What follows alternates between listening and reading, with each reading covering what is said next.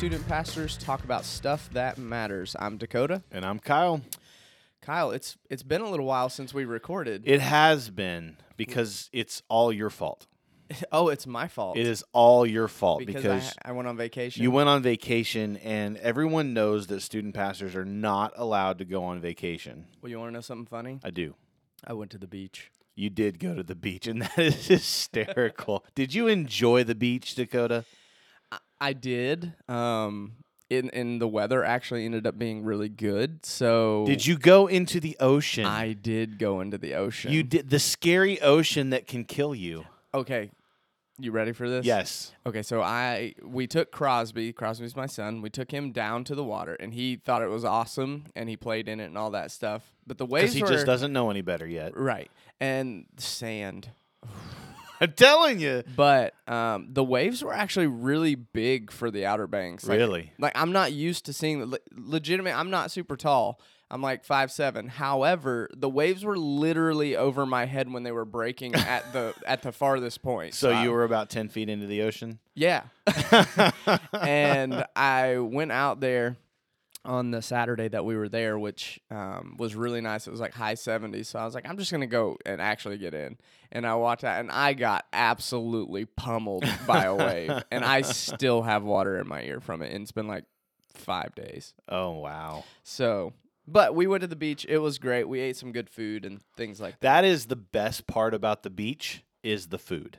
Yeah. I mean, seafood just where it's at. So. I love seafood, and there are some in, uh, absolutely amazing seafood places everywhere you go. It doesn't matter where you go on the beach. Uh, it could be in the Gulf of Mexico, the Atlantic, the Pacific, whatever. If it's on the beach, it probably is fantastic. Except for one place that we went. It was Oh terrible. no! Oh, it was horrible. No! I wrote a pretty aggressive Yelp review. Oh my goodness! You're a Yelper. Yes, I would love to be an elite Yelper, but Yelp hasn't given me that status yet. Oh my goodness! How many Yelp reviews have you done? Don't know, probably like 30 or 40. 30 or 40? I'm not certain I've eaten at 30 or 40 different places. Seriously? I, I don't know. We, we we are creatures of habit. We end up eating at a lot of the same places over and over again. Yeah, I mean, we do that here, but if something new opens, like we go to it. And Sure. if whenever we go places, that's really when I do my reviewing, is when we go to a new place. Gotcha. Um, just because, you know, I, I don't want to be too hard or So you base a lot of stuff off of first impressions. Um, yeah, except when we go to a new place, we really hang out on the appetizer menu a lot, so that we can get like, so that it, it's so that we can try several A different smorgasbord things. of Mhm. board of food. That's a good way to get a metric on if a restaurant is good, because then you can try several different things, which are gonna be smaller versions of a lot of what they have on the dining menu. So, Gotcha. um, just uh, you know, some food for thought there. Next time you go to a restaurant. so it's not the question of the day, but I feel like I should ask it because it came up in conversation. What is your favorite seafood? Um, my favorite seafood, like just fish in general, or shellfish, or are you talking about a meal? Uh, You're making this way more complicated than than I. I mean, I really like crab. crab is good. Crab is very, very. Do you have good. a favorite crab? Um, I like snow crab a lot, but I really love she crab soup. It is fantastic. Hold on, she crab, Yep. That's as in what like it's called. as in girl crab. sure. I mean, is there a he crab soup Uh, not that I'm or aware a, of. or a they crab soup? I don't. That I'm aware of. Okay, what is what is she crab soup? So it's just lump crab meat. Um, Okay. And then you put that in. There's some uh, sherry wine in that that it's cooked with. Uh, heavy cream. It's really bad for you, Oh, I'm sure. but it is delicious. well, most most things that are really bad for you are delicious, and vice versa. And almost every time we ever go to the beach in general, my wife always gets it, but nowhere had it this time. Really? So I have to. I actually have to go and get some crab meat and make it at some point very soon. So maybe maybe we'll invite you over and you can experience. that would be fantastic. I've never had she crab soup. I've had crab cakes. I love crab cakes. Yeah, those are good. I just love crab in general. Seafood is just way better on the coast. Oh yeah, it's fresher for sure. So, all right, now here's the real question of the day, Dakota, um, because it- this is what we wrote in the show notes, and the show has gone a different direction so far. Christmas is coming up. Yep. When this episode drops, it's going to be the middle of November. And so I want to ask you when is it okay to start celebrating Christmas? Do all the decorations, Christmas movies, Christmas music, all that stuff. When is it okay to start celebrating Christmas? Well, I okay. Now, I think that you can start buying gifts early. I think that if you're Sure. going to start buying gifts, like go for that. Like avoid the crowds. Like make it to where you're done. Absolutely. I'm totally okay with that. I even think that in November you can start watching Christmas movies. Um, Define when in November. I'm curious. Yeah, like mid-November. because some people some people are going to argue the whole Thanksgiving thing like you cannot celebrate anything Christmas until Thanksgiving yeah, happens. I don't know that that's necessarily true when it comes to the movies because there are so many Christmas movies, and in addition to that, like I don't know of too many Thanksgiving movies, right? So, like, What- um, wasn't there like a Charlie Brown Thanksgiving I- special I or something? Literally don't know. I, I don't know either. But You know, my point being, I Charlie think you Brown could and the Big start. Fat Turkey. I think you could start watching some Christmas movies um, a little bit early.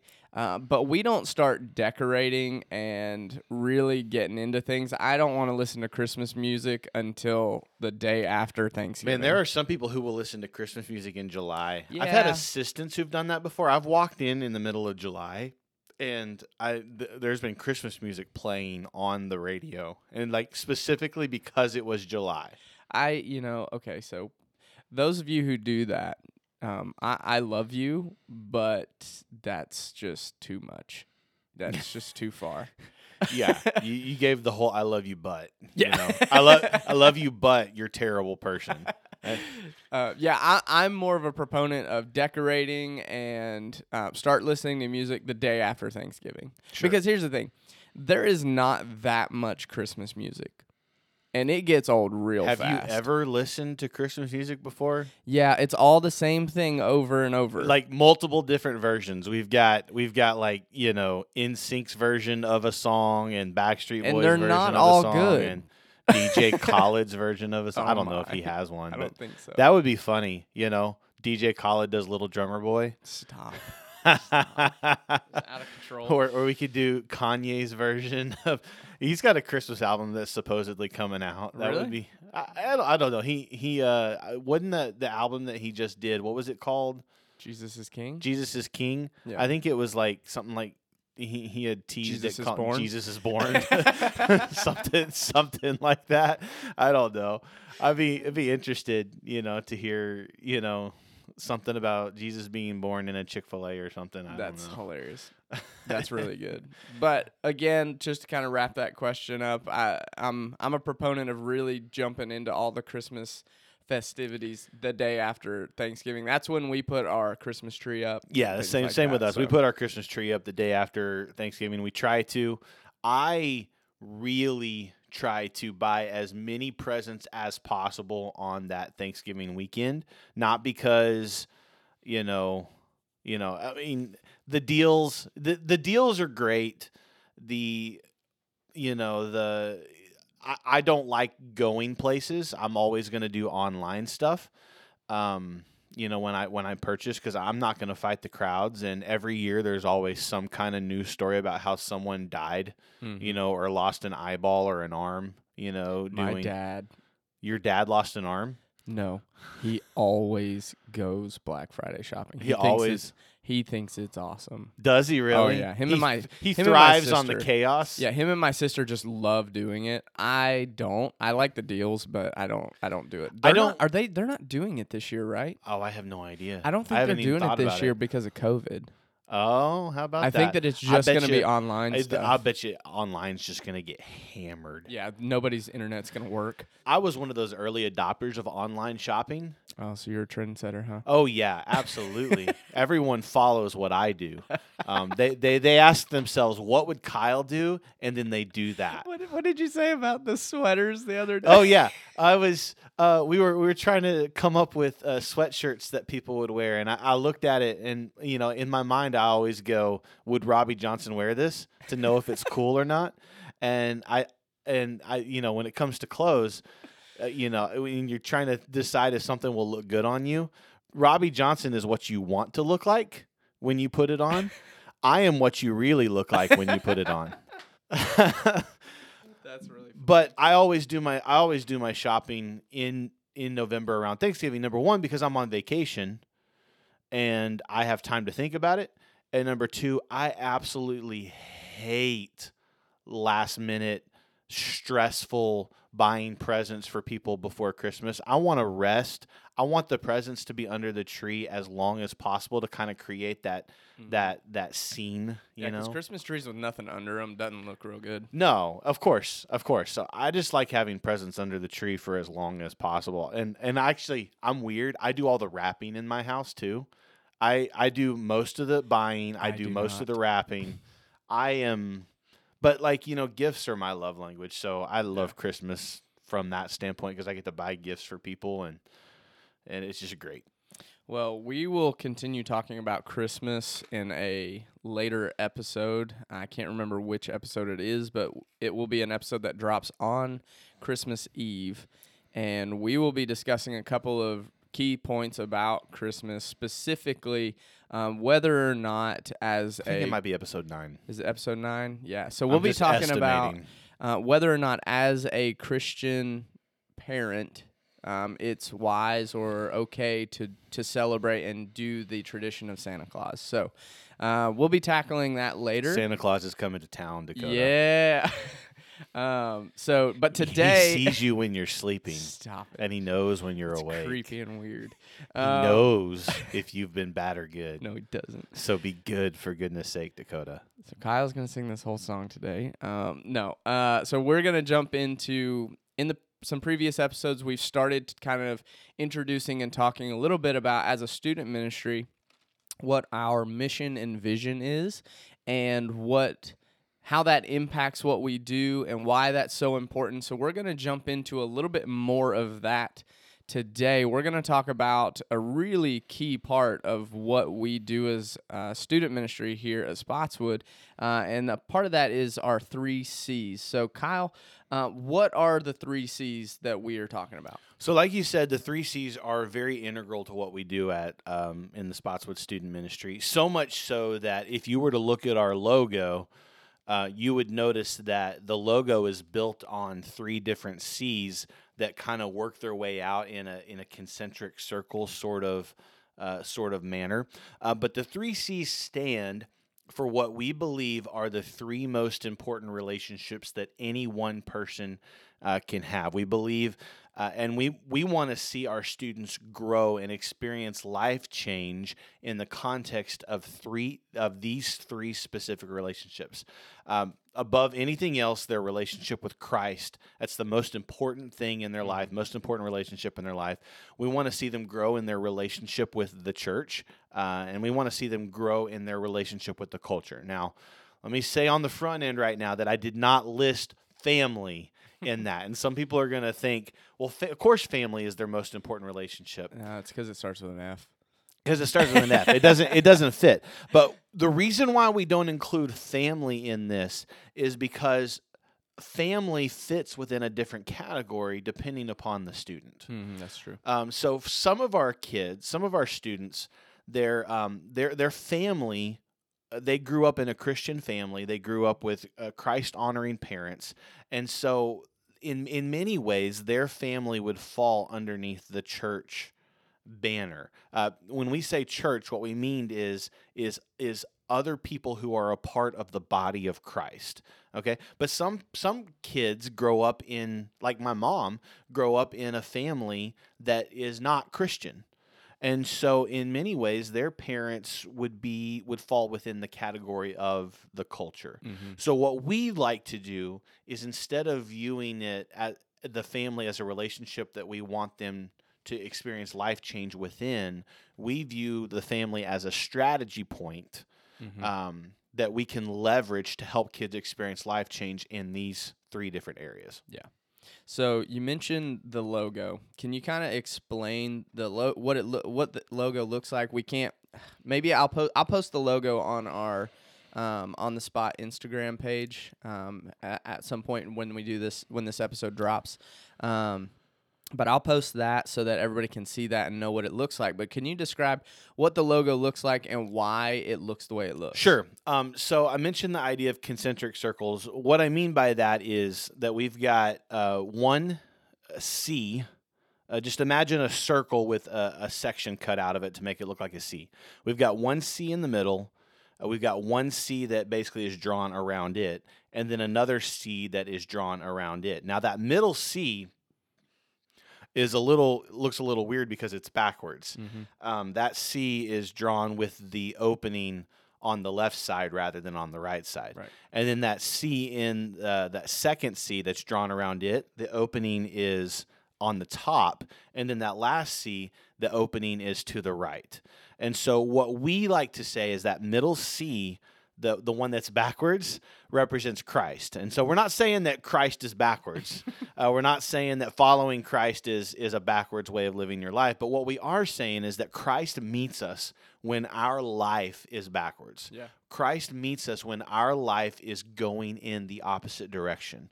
And he takes our life and you'll notice if you were to look at where the openings of these C's are, Christ takes our life and he get turns it uh, 180 degrees so that it's walking in the correct direction. Yep.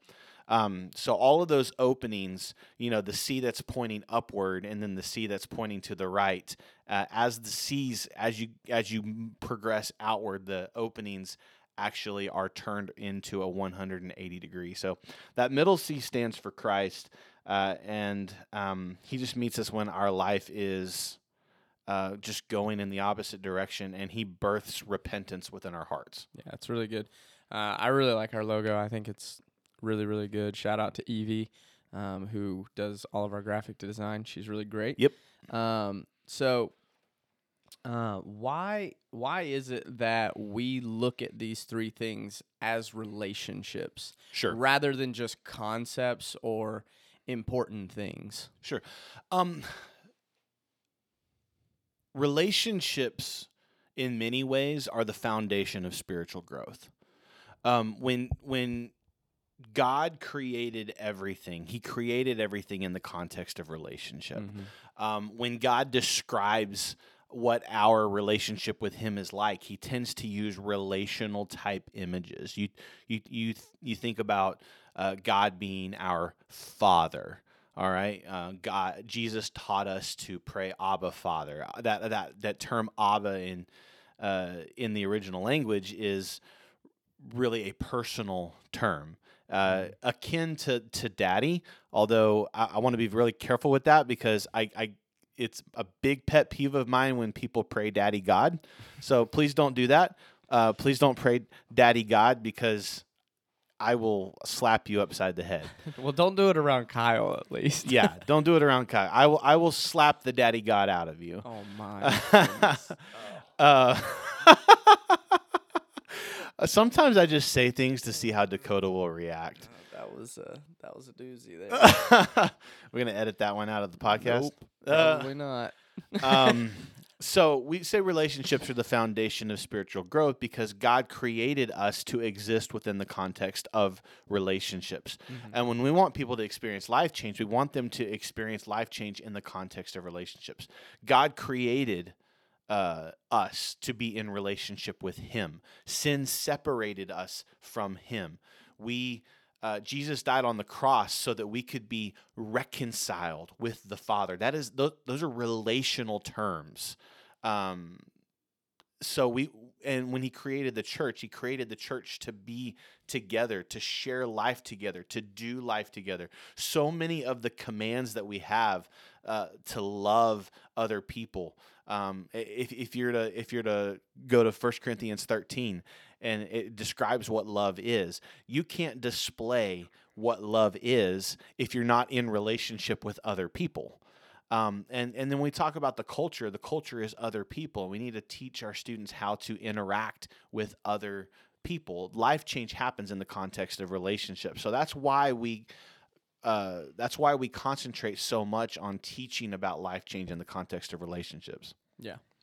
Well, that's great, and I and I totally agree with all of that, and I'm excited that we are continuing to not modify, but improve on how we are implementing those things Sure. into what we're doing as a student ministry. Um, but uh, the life change, our our mission is life change one step at a time, right? Mhm. Because of Jesus, all of that. But with that, we say that the life changing steps, the one step at a time, happens within the context of these three relationships. Right.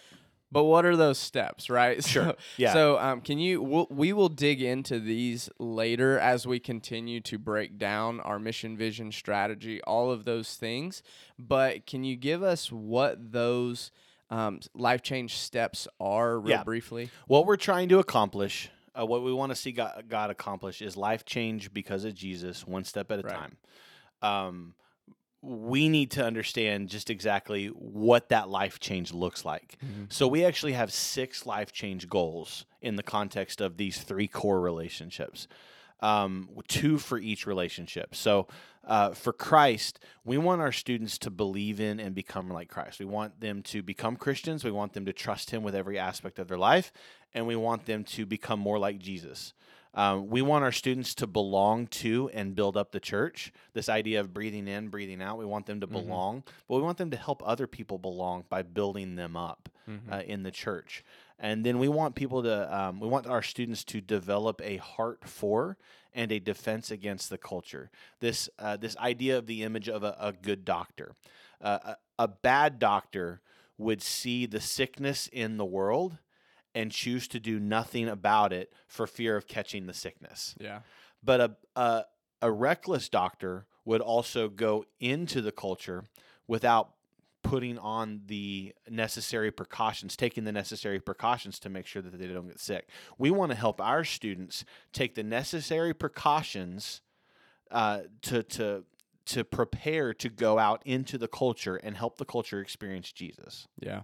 I love that that word picture because I, I always think of, you know, a couple years ago when the Ebola scare was happening. Mm-hmm. um, and you saw tons of i mean now we've got people with masks on all the time because of coronavirus but back when the ebola thing happened like all you saw on the news was clips of all these doctors wearing full on hazmat suits like going all the way to the level but they were showing them in africa expo- being exposed to people with ebola right um, so I, I love that picture because it it really shows the the drive for something that is worth it, but you're going to take the precautions so that you can accomplish it. Absolutely. Um, I'm really excited about when we get to walk through those um, life change steps because that is such a big part of what we do and why we do it. So um, we'll jump into that in next episode or two. We'll figure out some time to squeeze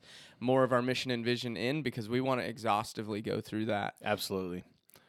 Um, but we, uh, for now, we get to go back to spiritual disciplines for the Christian life. We took a break from this in our last episode while we talked about Bethel and Halloween and worship. Still nervous about that episode.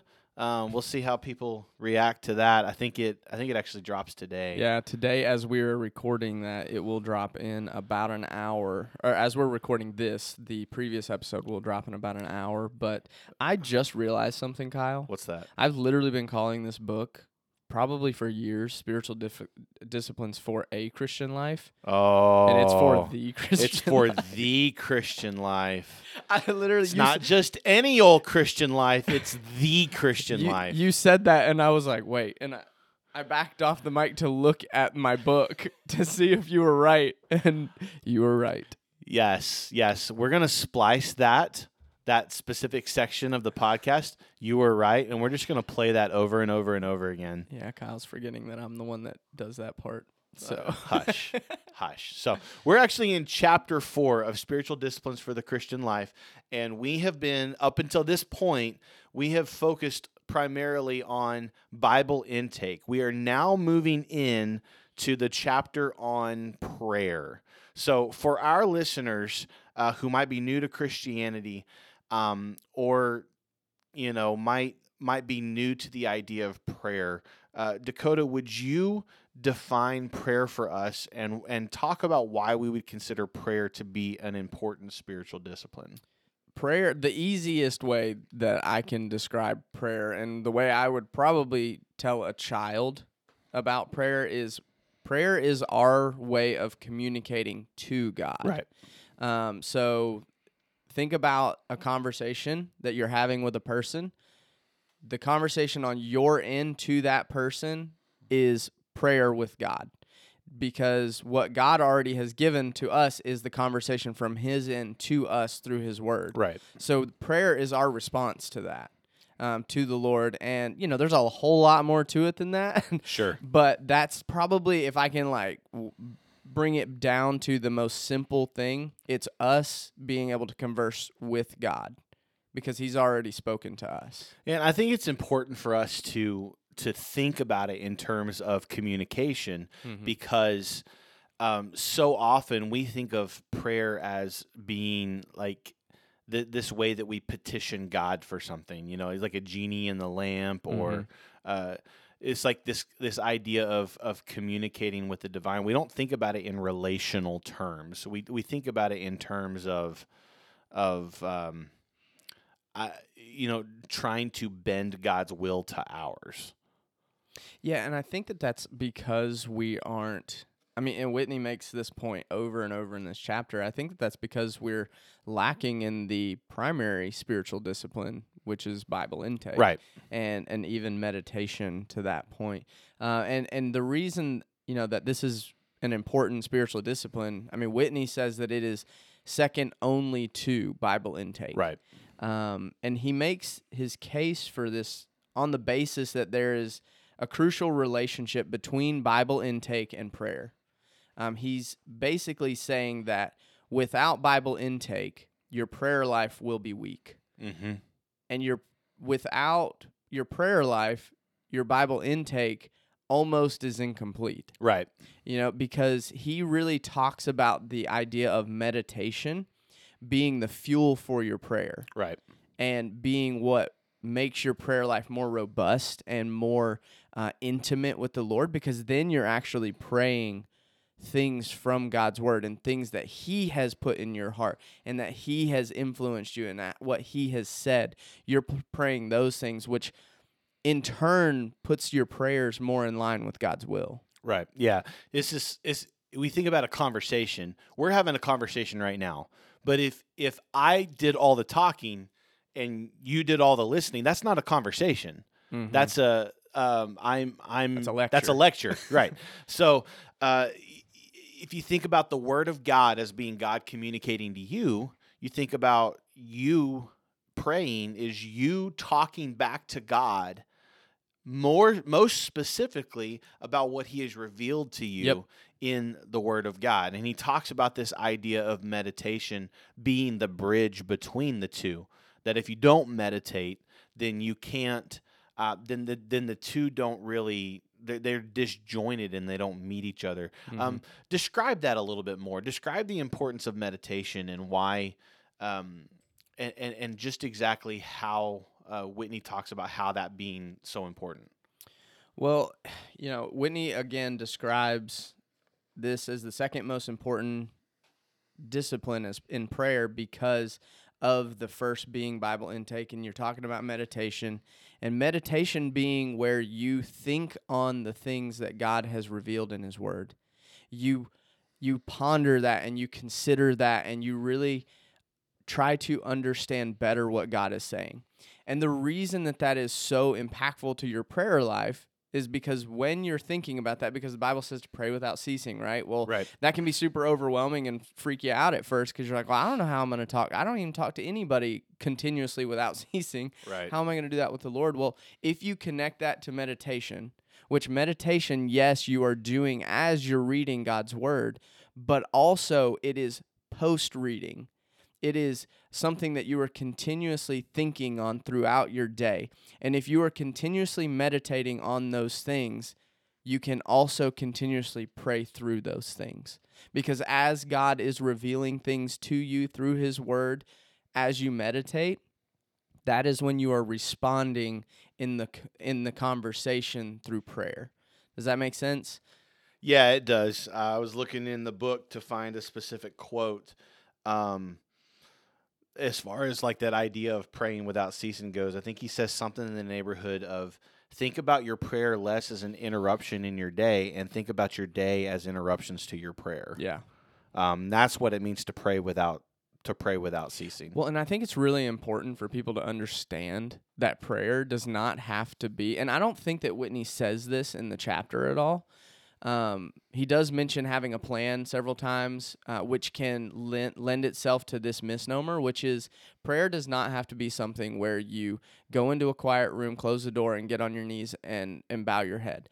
Now, it can be that, and at times should be that. However, it does not always have to be that. You can be walking around, you can be driving your car. You don't close your eyes and bow your head when you're driving, uh, but you can be driving your car. Heck, I had a professor that all the time said that he didn't get out of the shower in the morning until his time with the Lord in prayer was done. Um, so he was praying while he was in the shower, and it's not something where you have to create this perfect structure and environment to accomplish praying because when you have that in your mind all the time about prayer, you can't possibly pray without ceasing because you do have to live your life. Right. Right. So let me ask you this, Dakota. Why do you think so many people struggle to pray regularly or consistently? Ooh, I mean, I'm I'm going to speak from personal experience in some of this, but uh, I think that that a big thing, especially when I talk to students, is they just don't know what to pray. Yeah. They don't know what to pray, and I really think that that comes from a lacking in their Bible intake. Yeah. Because again, like we've said a couple times already, the book really is very repetitive in this chapter about meditation because of how important that is to your prayer life. Right. Um, and if you're not doing that, and if you're not hearing from God, how do you know what to respond back to God? Because a lecture can only go so long before you run out of things to say. Sure. But when there's a conversation happening and there's a give and take, you're feeding off of what God is sharing with you and, and vice versa. You're you're hearing more from him and he's hearing more from you. Does that does that Yeah, it does because meditation is the meditation is the vehicle that we use to apply what we have just read to our lives because when we're meditating we're meditating on not just what that passage means but we're meditating on how that passage impacts the, my life and we're Mhm. asking god to show us how it impacts our life and then we're praying back to him as a result of that Yeah.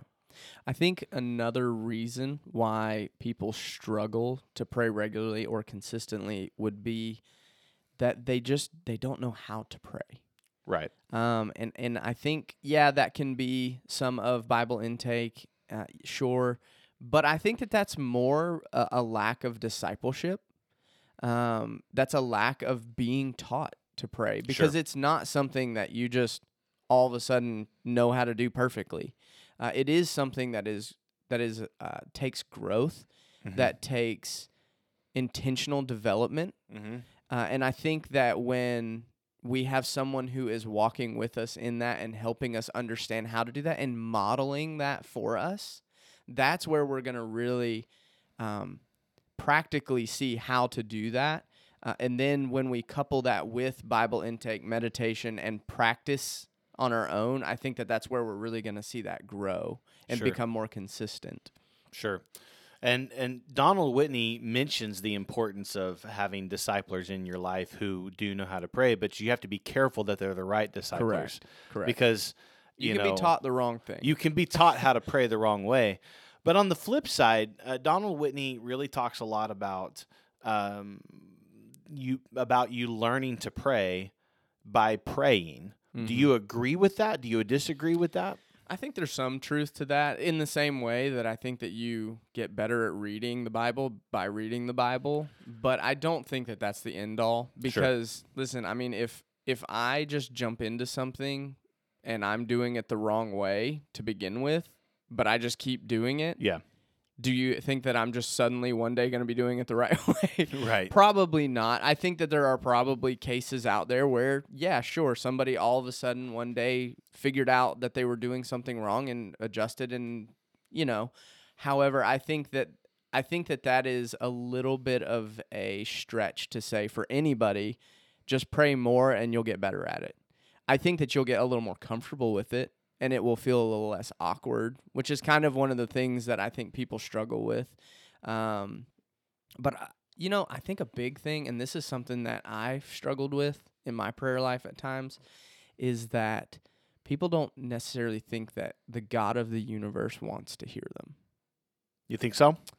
Yeah, I mean because for me personally, I I mean I'm like I'm really insignificant in compared to if I compare myself to the God of the universe that created everything that I see and sustains my life and and and has sent his son to die like I realize that Jesus' death shows my significance to him, but I'm like, yeah, but don't you got better things to do than to listen to me? you know, like but that's what's crazy. And there's a quote that I know you're going to ask me about quotes later, but uh, I'm going to go ahead and share it now. He says that uh, God will hear every part, and this is on page 66. God will hear every prayer of his children, even when our prayers are as weak as a snowflake. Oh, like that in itself really emphasizes how much God wants to hear from us. And we've actually said this several times before is that God wants to hear us and listen to us more than we want to talk to him. Right. Which when I think about that even then I'm just like, wow, I'm really convicted now. Like, you know, because I should want to engage with the Lord and I should recognize through the evidence of God's word that he wants to hear from his children. He wants to and and I heard an analogy one time that God we serve a God who has his feet up uh, and that analogy is in reference to like you know when somebody you have a recliner, you just got one actually. I did, yes. So when you come home and you see that recliner, you sit down in that thing, and what do you do? You kick kick Mhm. back, throw your legs up, and you just kind of melt into it, right? Absolutely. And, That and is the universal signal for leave me alone. I'm kidding. yeah. Gosh, well, you're just poking holes in my analogy. here. Sorry, I'm sorry. Uh, but the concept is is that when you have your feet up and you're leaned back in your your lazy boy there, you are relaxed, right? yes. You're chilled out. Well, put in your mind that God is relaxed when hearing every single prayer that is prayed at the same time and he's able to he's he is capable of understanding, hearing, acknowledging and answering every one of those prayers in the specific right way according to his will. And he can do it all with his feet up Yeah. you know that's kind of in my mind and that that really makes me step back and go wow we serve a really big god Yeah, I also think about it in terms of you know many times we view God uh, in from a standpoint of being a king, and He Mhm. is. Yeah. Um, and when we we come to His chair, the throne, we're bowed before Him. right A lot of times I try to think about God in terms of being a, my dad, my father, my my daddy God. Uh, um, and I think about my three year old daughter. And sometimes when I get home and I get in my chair, she comes up to me with, with, with her iPad and she says, Daddy, will you hold me? And so uh, we just spend time together with her sitting in my lap and reclining in my chair. Mhm. And I, I think about that. I think about how much better my prayer life is because it's less about me trying to come up with the right words that will bend God to my wishes and it's more about conversing with my father yeah. if that makes sense. And that's where i want to i want to push back a little bit and, and get your intake uh, and get your take on it i mean. Um, no one had to teach us how to have a conversation with our parents sure. or how to have a conversation with our brothers or sisters or or friends or whatever. So why do you feel like we need so to, to be taught how to converse with God? um, i think that that is because we're broken and we are sinful uh, and and that doesn't i think that anybody can just have a conversation with god but i don't think anybody can pray effectively without being taught So would you say there's a wrong way to pray? Mm-hmm. I think that so like because we're very very easily jumping into things like being selfish in our prayers, um, being very routine in our prayers, Mhm. and then them not meaning anything to us.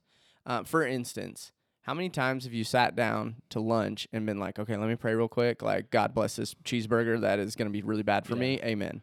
You know, like, I don't think that that's a, an effective prayer, Sure. to be totally honest. And and I've caught myself doing that, and and I actually feel like at times I need to repent of that because I need to recognize who I'm talking to. One, and two, I need to be a little more sincere and understanding like I'm not asking God necessarily to bless something unhealthy to my body or healthy to my body.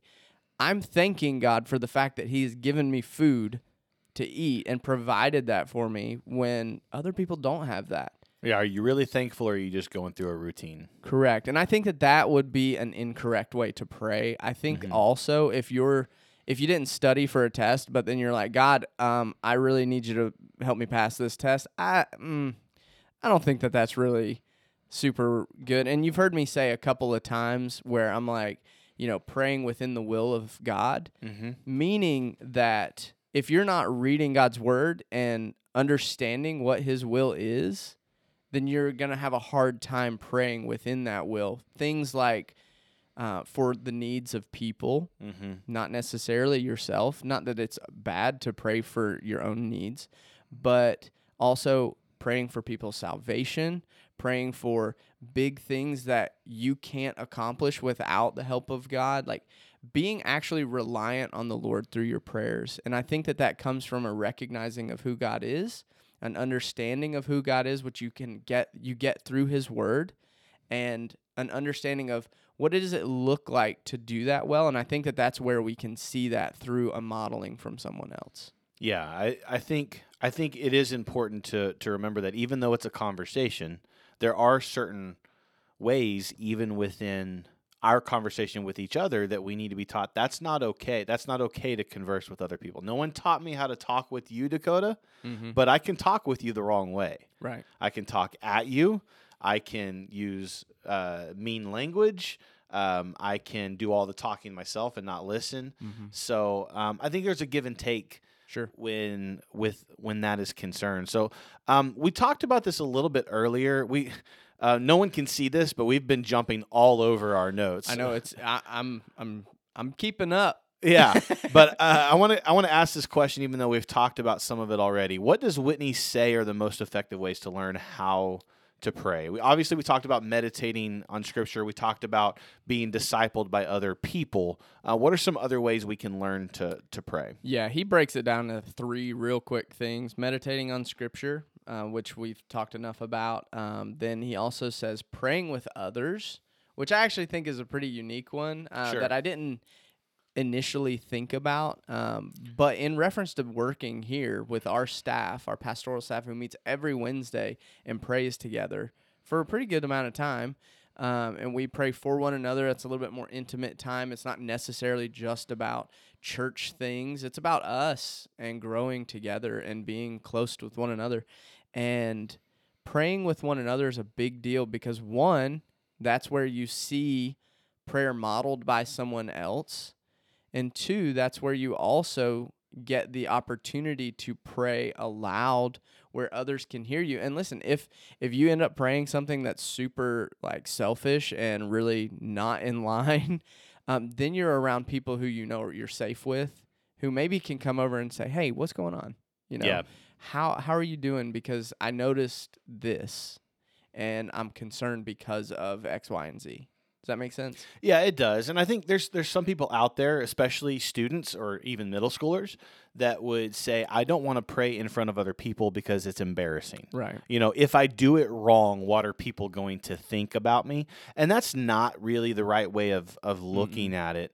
Um, in in much the same way that uh, we would say, um, in in much the same way that in every area that we want to grow in, um, we we need accountability in. We need people who can po- tell us when something's going well and when something's not going well. Mm-hmm. Uh, and so if we're not praying in a way that is honoring to God in Scripture, when we do that in front of someone else who's a loving brother or sister in Christ, they can point that out in our lives Mhm. and they can help us understand, you know, hey, I know you prayed for this particular thing. I know you were you, you really wanted God to give you an Xbox.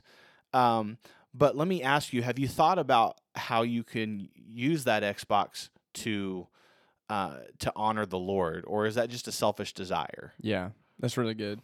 Um, so the other thing that uh, Whitney points out is reading about prayer. So he talks about looking at really intelligent people in the faith who have written books about prayer and reading those and studying those. I think that that is great. I'm not in any way knocking that. However, I will say that that is a supplement. It has to be a supplement. It cannot be the end all be all. And there are people who would say like, yeah, well, I've read this about prayer and I've read this from, you know, Murray or I've read this from Spurgeon or whoever, and this is what they said about prayer, but they haven't actually seen what Jesus said about prayer. Yeah. you know, what I or mean? they haven't actually tried to pray themselves. correct. And you know, I can I can learn how to play. I can watch someone play guitar, um, but at some point in time, I got to pick up the guitar and try to apply what I learned. correct. So, so I think that that is good, as long as it is a supplemental thing. Um, So along those lines, are there any books that you think you might recommend, or that that people generally recommend about prayer? Um, hmm, I I haven't read a ton of stuff specific Sure. to prayer to be totally transparent about that. But one of the things that really Well, you've read the most important thing, and that's the Bible. true. Uh, one of the things that really transformed the way I looked at prayer as a teenager when I had just become a Christian was the book Crazy Love, Sure, chapter one. yeah. Chapter one, and I'm not necessarily advocating for the whole book. It's not a bad book, but um, chapter one, the title is "Stop Praying." Um, and, and uh, so, as a young Christian, like my youth pastor was like, "Hey, read this book with me. We're gonna do this together." And I opened the book, and I was like, "Uh, what is this?" And the reality was, he was saying, "Stop praying." So that you can start thinking about who you're praying to before you start opening your mouth Yeah, you know, and that radically changed the way I viewed prayer because I realized that I was doing what you were just saying. I was saying I want an Xbox, but not thinking in any way one who I'm talking to. And then when you think about Isaiah and his his vision and he of the seraphim and God and he what does he do? He falls on his face and you see so many Sure. times in the Bible it says fear the Lord, fear the Lord, fear the Lord.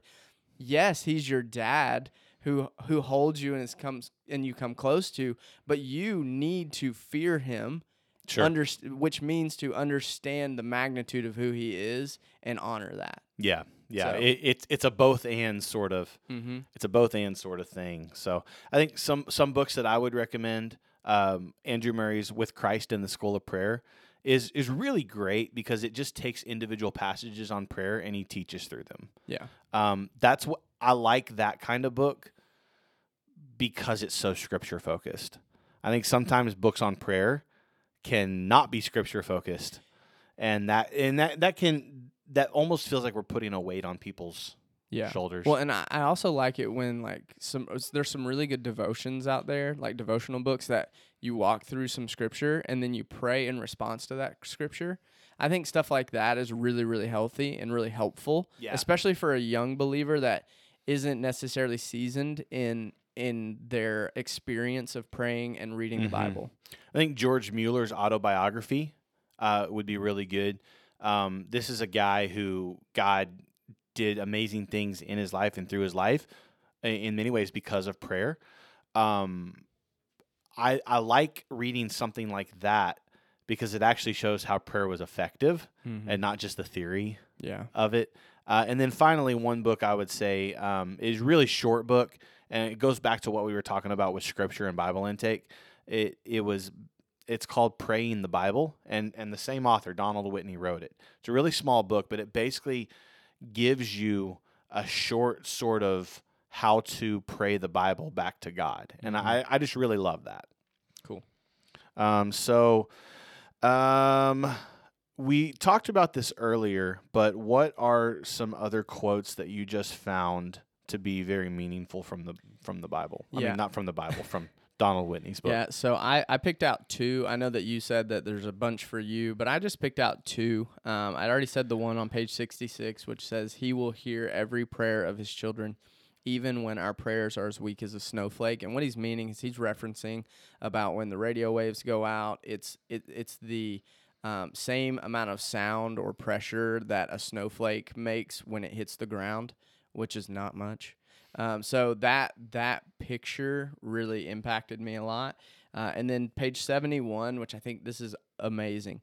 Meditation is the missing link between Bible intake and prayer. Yeah. Uh, because so often we think of them as separate things, as okay, read your Bible and pray, not pray when you're reading your Bible. You know what I mean? right. Um, and I think that that is a, a really big distinction that needs to be seen as more of these things are intertwined rather than they're two separate things. So, hey, take some time, read your Bible, and then go over here and take some time and pray about whatever's written in your notebook. No, what what would it look like to pray or to read your Bible and be meditating on what is being said and pray as you're doing that? Yeah, and he says what I love about that is he says when you are meditating on scripture, prayer almost happens naturally. It just kind of happens as a byproduct. Yeah. Um, and, and and you're not having to think of what to pray. It just kind of happens. Mm-hmm. Um, so, what would you say are the biggest takeaways for our listeners, whether they're students or parents or leaders? Um, so for students specifically, I, I would say that praying and reading God's word are not separate things again. Um, and that they are intimately connected and the health of your prayer life in so many ways hinges on the health of your Bible intake. Yes, And absolutely. how, how you're reading scripture and how you're hearing what God is saying. Because again, it's a conversation and it's what you're responding to based on what God has said to you and, and spoken into your life and revealed to you. Uh, and as far as li- uh, listeners who are parents or adult leaders who serve um, with teenagers, I would say that prayer is a learned thing. And for us to understand that when we're working with teenagers or even kids, that they not they're not going to get it right uh, first thing, you Mhm. know, and that it is okay for us to guide them in that, and it's okay for us to speak into their life about it because yes, again like if you're if you're a connect group leader and you've got a group of teenagers and one of them is praying i'm not telling you to like be like as soon as they say amen be like listen you are terrible at praying. No but bring them aside and and walk through some of that with them and express this is what what i'm noticing and I care about you and I care about your walk with Jesus and I care about your growth and I want to see you take life changes because of Jesus one step at a time. Like can we talk about this yeah, um, and you can do that with your kids too. And I think that that's a big deal um, that parents need to remember is that you need to be praying with your kids out loud. yes, Let them hear you pray absolutely. and listen to them pray um, because i I'm sure my son is not old enough to do that, but I've heard children pray and it's a pretty sweet thing. so, uh, and I, so yeah, I think that um, understanding that prayer is learned and that we as adults have a really big role in that for younger people. Yep. Absolutely. Absolutely. So I think that wraps up our discussion on the prayer chapter of spiritual disciplines for the Christian life. Um, I hope that you guys gleaned some important information. At the end of the day, um, you can listen to us talk about prayer, but you need to pray. Yep. Um, and hopefully this this we we're able to give you some important tools for how to make that a, a regular part of your life. So Dakota, it is time for our recommendation. Yes, it is. So, what recommendation do you have for us today? Okay, my recommendation today is a little weird, um, but uh, my friend Connor, uh, many of you probably know who he is. He came over to my house like a week ago or something like that, and we washed my truck. Um, because I have a pressure washer, but he has all the the good like car washing stuff, and that stuff is Chemical Guys Car Wash. Or Chemical Guys is a brand, um, but they have a whole line of different things to wash your car, to detail your car, and stuff like that. Well, he's got this thing. It's called a foam, uh, a foam gun. A That- foam gun. Yeah, so it attaches to your pressure washer, and you put the washing solution in that, and then you turn it all on, and you can adjust how much foam comes out of it. And let me tell you something. this sounds like a, a student ministry game waiting to happen. This is amazing. Not that you should shoot people with a pressure washer. That would be really bad and it would hurt them. This is amazing because when you spray this stuff on, it's like super high quality car wash stuff. You spray it on and it kind of sits on your car for a second and then it just kind of slowly runs down like, like when the you car throw wash version of watching paint dry. No. Um, it's like when you throw a pickle up against a, a window that was on a McDonald's sandwich and you see which one will slide down faster. Um, that's kind of what it reminds me of. But like it, it's cool because it sits there and then all of a sudden you hear it like dripping off and it sounds like you know what it sounds like when there's a really big snow and everything's quiet and you can hear the snow landing. Yeah, yeah, yeah, yeah. That's exactly what it sounds like when this stuff is falling off your car. and then you, of course, you spray it off and rinse. You do the whole wash. But this stuff is awesome. I am really right now trying to convince my wife to let me buy a kit from them. It's not the cheapest thing in the world. I think it's a hundred bucks, and you get a bucket, you get the foamer, you get an array of different uh, washes, you get uh, a couple of rags and a brush, a scrubber thing. But I really want it. It's really awesome. I've used it, and my truck is has never been cleaner. So why should somebody do this as opposed to just taking it to the car wash? Well, so when you go to the car wash, you're gonna scratch your paint. You Are you? It might Are not. you, it- though? It, might not be noticeable just a little bit, but over time you will see that it degrades your paint. Whereas this kind of stuff, it has protectant in there. It it seals your paint at times. Like you can do other different things. Um, do you in use addition, brushes at all? oh yeah, Okay. or not like a brush. It's like a, a glove that goes on, and you literally do it by hand. I mean, it's a it's more work. Don't get me wrong. And I how have long? How long does it take to wash your truck? uh, with just the wash, without doing any kind of like paint protecting or wiping down, it took me and Connor did it together, and it took like forty minutes. How long is the whole process? if you did everything, and if you also did the inside too and detailed everything, it'd probably take two and a half, three hours. Oh, what? But you've got to enjoy that. two and a half to three hours to wash your car? Okay, it's not just to wash your car; it's to extend the life of your paint and your interior. Are you really? How old is your truck? My truck is actually twenty years old. Are you at this point really interested in extending the life of your truck? Yes. The Yes. paint of your truck? Yes, absolutely. Absolutely. I'm actually about to take all the trim off and repaint the trim. So Are you serious? Yes. There's a there's a reason that my truck is as old as it is and it looks as good as it does. It's because I do things like this. Two and a half to three hours. Does Connor do that? Oh yeah, absolutely. Where does he find time for this? There's things called weekends. Y'all don't have. They don't have kids. You have one kid that is one year old. I, I'm. I want to make a bet with you. You will buy me lunch, and I will buy you lunch if if either one of us loses this bet. All right. Are you about to gamble on a church Yes. podcast? yes, I am. Five years from now, when you have like five kids, Yeah. and all your kids are like you know five and four and three and two and one, Right. I want to know if you are spending two and a half to three hours washing your truck at that point in time in life. Okay, so at that point they're gonna help. Oh, they're gonna help. And and you think the car wash is more likely to scratch your car? Yes, because I'm going to teach them how to not do that. But here's the thing. Here's the thing. If you spend if you spend that time doing this, you don't have to do that every time because the way this stuff works and the way if you you will have to do that on the front end a few times. It's kind of like going to a chiropractor. When you first go, they're going to be like, "Hey, I need you to come back weekly." But then over time, it's like, okay, I don't have to do this as often. I don't have to do all these steps. So at some point, once you've done the seal and you've protected your paint and all of that stuff, then you're only going to wash your car. And you don't need to do that every single week because of the stuff that's in it causes dirt and grime and stuff to kind of roll off.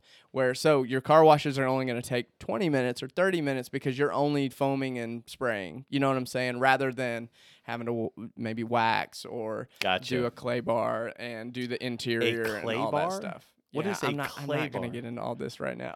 Okay. it's too much. This is a world much. that I know nothing about because I'm lazy. oh my. So yeah. So I recommend Chemical Guys stuff. Um, there's a few other things. Connor's much more educated on this. I'm actually learning some of these things from him. Um, so yeah, if you want to know more about car wash stuff, go talk to Connor. Um, but we are pretty much out of time. So thanks everybody for taking some time to listen to us talk about stuff. Um, you can interact with us. Like if you tell us about how your prayer life is going, interact with us on our Instagram page or Facebook. It's uh, on the spot. You can find it. It's really simple. Uh, you can listen to us at any point or any place that podcasts are found. Make sure that you, if you're on iTunes or Spotify, give us a rating. Make sure that you've subscribed to that so that you get alerts when we uh, put new episodes up.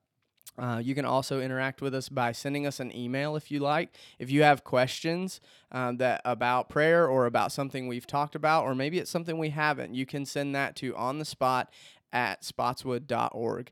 So we would love to hear from you, uh, but we will be back in a couple weeks to talk about more stuff that matters. So.